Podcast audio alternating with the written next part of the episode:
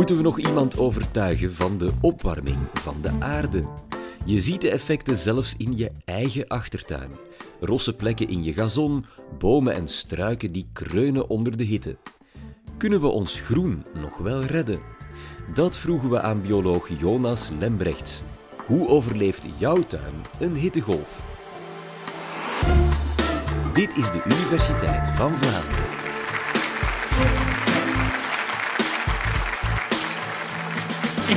Ik hoorde overlaatst het verhaal van een vrouw die twee Griekse landschildpadden in haar tuin had.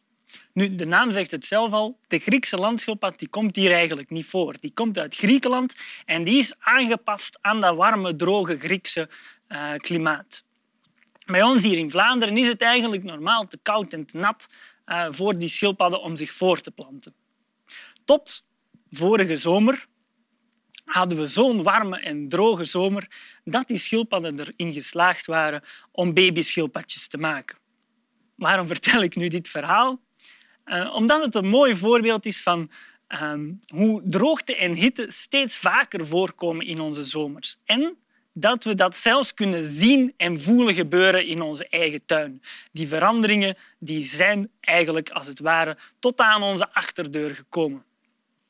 En de voorspellingen van de klimaatverandering zijn eigenlijk duidelijk. We verwachten in de toekomst uh, nog meer en uh, nog zwaardere van die extreme weersomstandigheden, van die hittegolven en die droogtes. Maar, en dat is eigenlijk interessant, die droogte en die hitte die voel je niet overal even hard.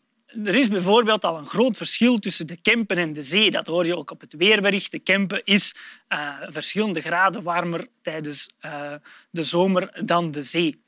Maar ook tussen de stad en het platteland kan je zo'n uh, verschillen zien, uh, waarbij dat de stad eigenlijk uh, veel warmer gaat zijn dan het platteland.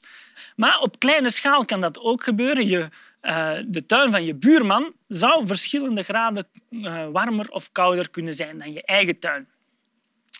Dus die schildpadden van in het begin die zouden misschien toch niet in eender welke Vlaamse tuin uh, voor nakomelingen hebben kunnen zorgen. Nu, een groot deel van het jaar vind je dat misschien wel interessant dat je tuin warmer gaat zijn.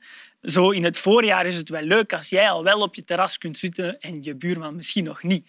Maar tijdens zo'n hittegolf kan die, uh, kan die warmte wel echt voor problemen zorgen. Dat hebben we ook gezien in die hittegolf vorige zomer, dat er eigenlijk tijdens de hittegolf een serieuze piek in de sterftecijfers was, in de oversterfte, zoals dat heet, dat er veel meer dan gemiddeld uh, mensen overleden tijdens de hittegolf. En ook voor de natuur um, geven die, uh, die hitte en die droogte serieuze problemen. Uh, je kunt dat het best al zien. Uh, aan je gazon tijdens zo'n droogte, tijdens zo'n hittegolf, gaat die vaak serieus bruin worden. Maar dat is maar één visueel uh, signaal van eigenlijk een, uh, een natuur die als in zijn geheel kreunt onder die droogte en die hitte. Dus de, de vraag is dan, hoe kan ik mijn tuin weerda- weerbaarder maken tegen droogte en hitte? We kunnen die, die klimaatverandering zelf, die droogte en die hitte zelf natuurlijk op één, twee, drie niet oplossen. Maar we kunnen misschien wel in onze eigen tuin uh, de impact daarvan beïnvloeden. En dat is een belangrijke disclaimer nu wel. Uh, die vraag ga ik hier niet volledig beantwoorden. Want daar hebben we goede data voor nodig. En dat is iets dat wij uh, met een nieuw uh, citizen science project Curieuze Neuzen in de Tuin hopen te bereiken. Curieuze Neuzen in de Tuin uh, is een project dat eigenlijk vraagt aan vijfduizend mensen verspreid over heel Vlaanderen om een mini-weerstationnetje te installeren in hun gazon, om daar de droogte en de hitte, en de hitte te gaan monitoren. Ik heb er hier zo eentje bij, zo'n mini-weerstation. We hebben het uh, de Gazondolk gedoopt, uh, voor begrijpbare redenen. En uh, dat mini-weerstationnetje gaat eigenlijk de temperatuur gaan meten, zowel onder de grond, aan het oppervlak, als uh, vijftien centimeter boven de grond. Dus hij gaat tot hier in uh, de gazon uh, en daar de hele zomer gaan meten. Met dit groene lemmet gaat hij dan weer de, de bodemvochtigheid meten, waar de, waarbij wij dan de, de droogte kunnen afleiden. En dat weerstationnetje gaat dan, eens in, het, in de tuin staat, elke dag data doorsturen, zodat we in real-time op dagelijkse basis die droogte en die hitte gaan volgen. Dus in uh, Curieuze Neuzen in de Tuin vragen we die vijfduizend Vlamingen om dat weerstation in hun gazon te installeren en het daar heel de zomer te laten staan, zodat we eigenlijk een heel goed beeld gaan krijgen van de variatie in de impact van droogte en hitte in Vlaamse tuinen over de hele regio. En dat is belangrijk, omdat we dus op die manier, door met zoveel mensen te gaan meten, eigenlijk perfect al die uh, verschillende factoren kunnen gaan uiteenrafelen die een rol spelen in hoe groot die impact is van droogte en hitte. Welke factoren er dan het meest gaan doorwegen, daar hebben wij natuurlijk als wetenschappers wel onze vermoedens van, maar we moeten dus eerst wachten op die vijfduizend um, meetstations om dat echt te kunnen beantwoorden. En de grote vraag daarbij is: hoeveel kunnen wij er nu zelf aan doen? Hoeveel van die impact eh, hebben wij zelf in de hand? Dat je in de Kempen woont, daar kan je natuurlijk niks aan doen. No offense naar de Kempen. Um, ik bedoel maar, we vragen niet om te gaan verhuizen. We willen eigenlijk weten, als je die tuin die je hebt, uh, kun je daar in die tuin iets aan doen dat die minder last heeft van de droogte en de hitte. En we verwachten dan dat er zo'n tachtig procent is van uh, factoren die je eigenlijk niet in de hand hebt, waar je niks aan kunt doen. Uh, bijvoorbeeld of je in de stad of op het platteland woont, uh, dat heb je zelf niet in de hand. En die stad, uh, daar weten we van dat die verschillende graden warmer gaat zijn dan het platteland. Dat je in de, de Kempen woont, daar weten we dan ook dat de, de, zand, de Kempische zandbodem eigenlijk voor serieuze Uh, opwarming gaat, gaat zorgen. Dat zien we ook, dat die in de uh, zomer veel warmer gaat zijn in vergelijking met de kust, waar we met een kleibodem zitten die veel beter het water gaat vasthouden dan een zandbodem en dus veel minder snel gaat opwarmen.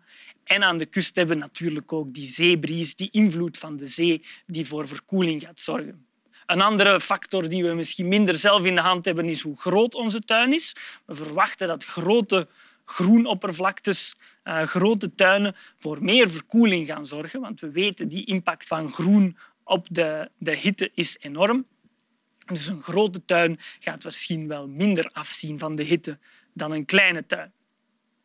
Nu, als er tachtig procent is waar we niet zo heel veel aan kunnen doen, is er natuurlijk ook nog twintig procent uh, waar we wel iets aan kunnen doen. En dat is op zich al goed nieuws. Want zo'n twintig procent op die totale variatie die we zien in Vlaanderen kan toch nog wel een aantal graden verschil maken op zo'n hete zomerdag. Maar wat zijn dan zo'n mogelijke oplossingen? Het eerste dat misschien in u opkomt is bomen planten. En dat verwachten we ook dat dat uit de data heel erg naar voren gaat komen. We weten dat bomen een heel erg verkoelend effect kunnen hebben. Uh, ze gaan niet enkel voor schaduw zorgen, ze gaan ook uh, door water te verdampen eigenlijk veel van die, die, die warmte-energie uh, terug kwijtspelen. Maar anderzijds kunnen bomen, die moeten natuurlijk dat water ergens halen, dus die gaan misschien wel uh, je tuin ook verder verdrogen. En dat is iets wat we hopen uit te zoeken, dat we door op zoveel plaatsen te gaan meten, echt die verschillende factoren uit elkaar kunnen halen. Wat zorgt er voor verkoeling en heeft dat dan effect op de droogte? Um, en hoe interageren al die factoren? Een ander voorbeeld is de lengte van je gazon. En wat we zien bijvoorbeeld tijdens zo'n uh, zo'n hittegolf, als je heel vaak je gazon heel kort gaat afrijden, gaat dat gazon minder weerbaar zijn tegen zo'n hittegolf, tegen zo'n droogte. Het gaat ook kortere wortels hebben, minder goed diepere waterlagen kunnen aanspreken en dus veel sneller gaan afzien als het warm en droog wordt. Als je je gazon langer laat staan, gaat dat veel beter daartegen beschermd zijn en eigenlijk ook voor meer verkoeling zorgen zelf in de tuin. Um, een beetje zoals die bomen dat ook deden. Een andere belangrijke factor is de, de biodiversiteit, de hoeveelheid soorten aan planten in je tuin. Um, we verwachten dat als je uh, twintig verschillende struikensoorten hebt, dat uh, je tuin veel weerbaarder gaat zijn, uh, de natuur in je tuin veel weerbaarder gaat zijn tegen de hitte en de droogte dan als je maar één struikensoort gaat hebben. Hetzelfde geldt in je gazon.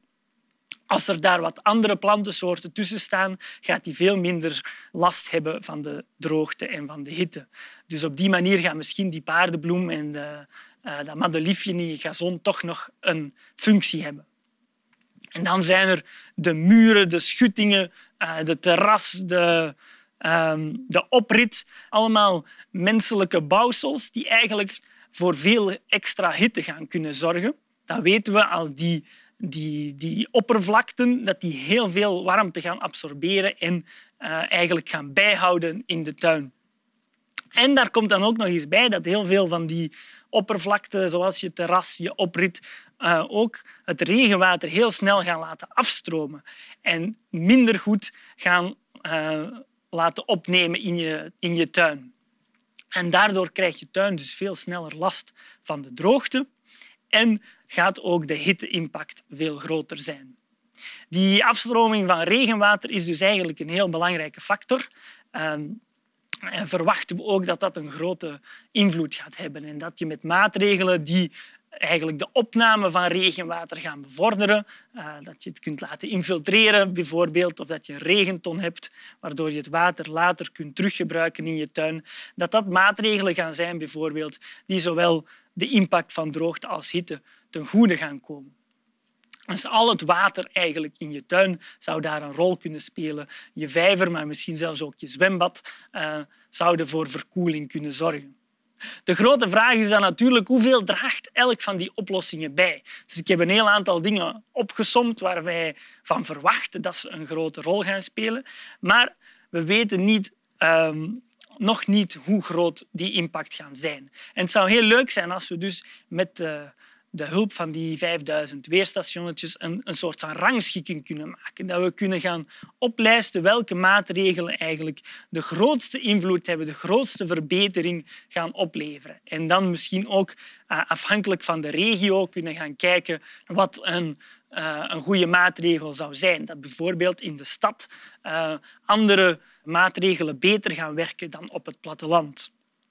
En dat is dan niet enkel voor hier en nu in je eigen tuin, maar misschien ook voor buiten de grenzen van je tuin.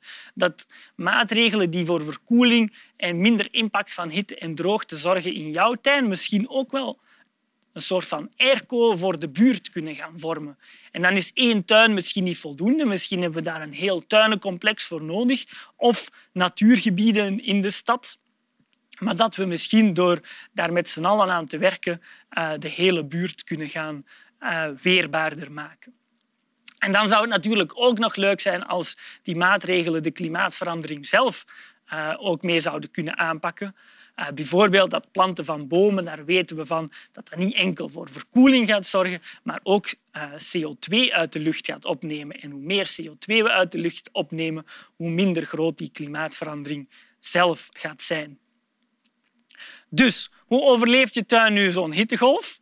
Ik hoop dat ik hier uh, al een goed idee gegeven heb van de... de verschillende factoren die daarbij een rol spelen. En ik hoop dan heel zeker dat we met de hulp van die vijfduizend weerstationnetjes um, dat raadsel binnenkort volledig kunnen uitklaren. Dat was duidelijk. Maar moet ik mijn tuin ook nog beschermen tegen extreme koude? Of er ooit nog een ijstijd zit aan te komen, kwam Wim Thierry ons vertellen. Wat is jouw voorspelling? Heel graag tot daar of een volgende keer.